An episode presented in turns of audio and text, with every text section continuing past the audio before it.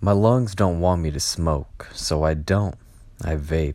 I inhale the subtle hints of pine and grape, the blue dream and varieties of ape, and when I vape, I feel great.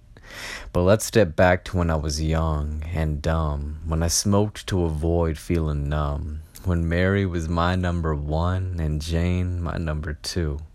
Bong grips after school, grinding bowl after bowl, getting high but digging myself into a hole.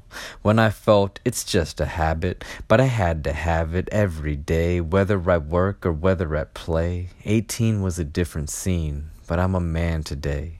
No longer a kid, no longer just chillin' and listening to whiz. I use the same green bud that had me choking back then to supplement my life, to be my aromatic friend. The difference now is I'm mature. I no longer want to smoke more and more and more. I just want enough to spark creativity, to see deeper into me, to move and breathe freely. No blocks in my flow, no voice in my head, just me, my body, and with heavy indicas, my bed. The tides of change are coming, whether we like it or not. I'm here to advocate responsibility, understanding the possibility of negativity, but choosing the light, choosing to fight for the right to vape out of my volcano.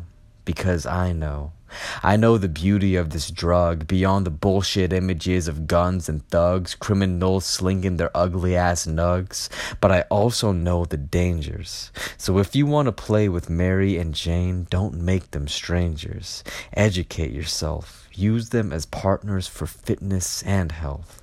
Use them to become a stronger version of yourself.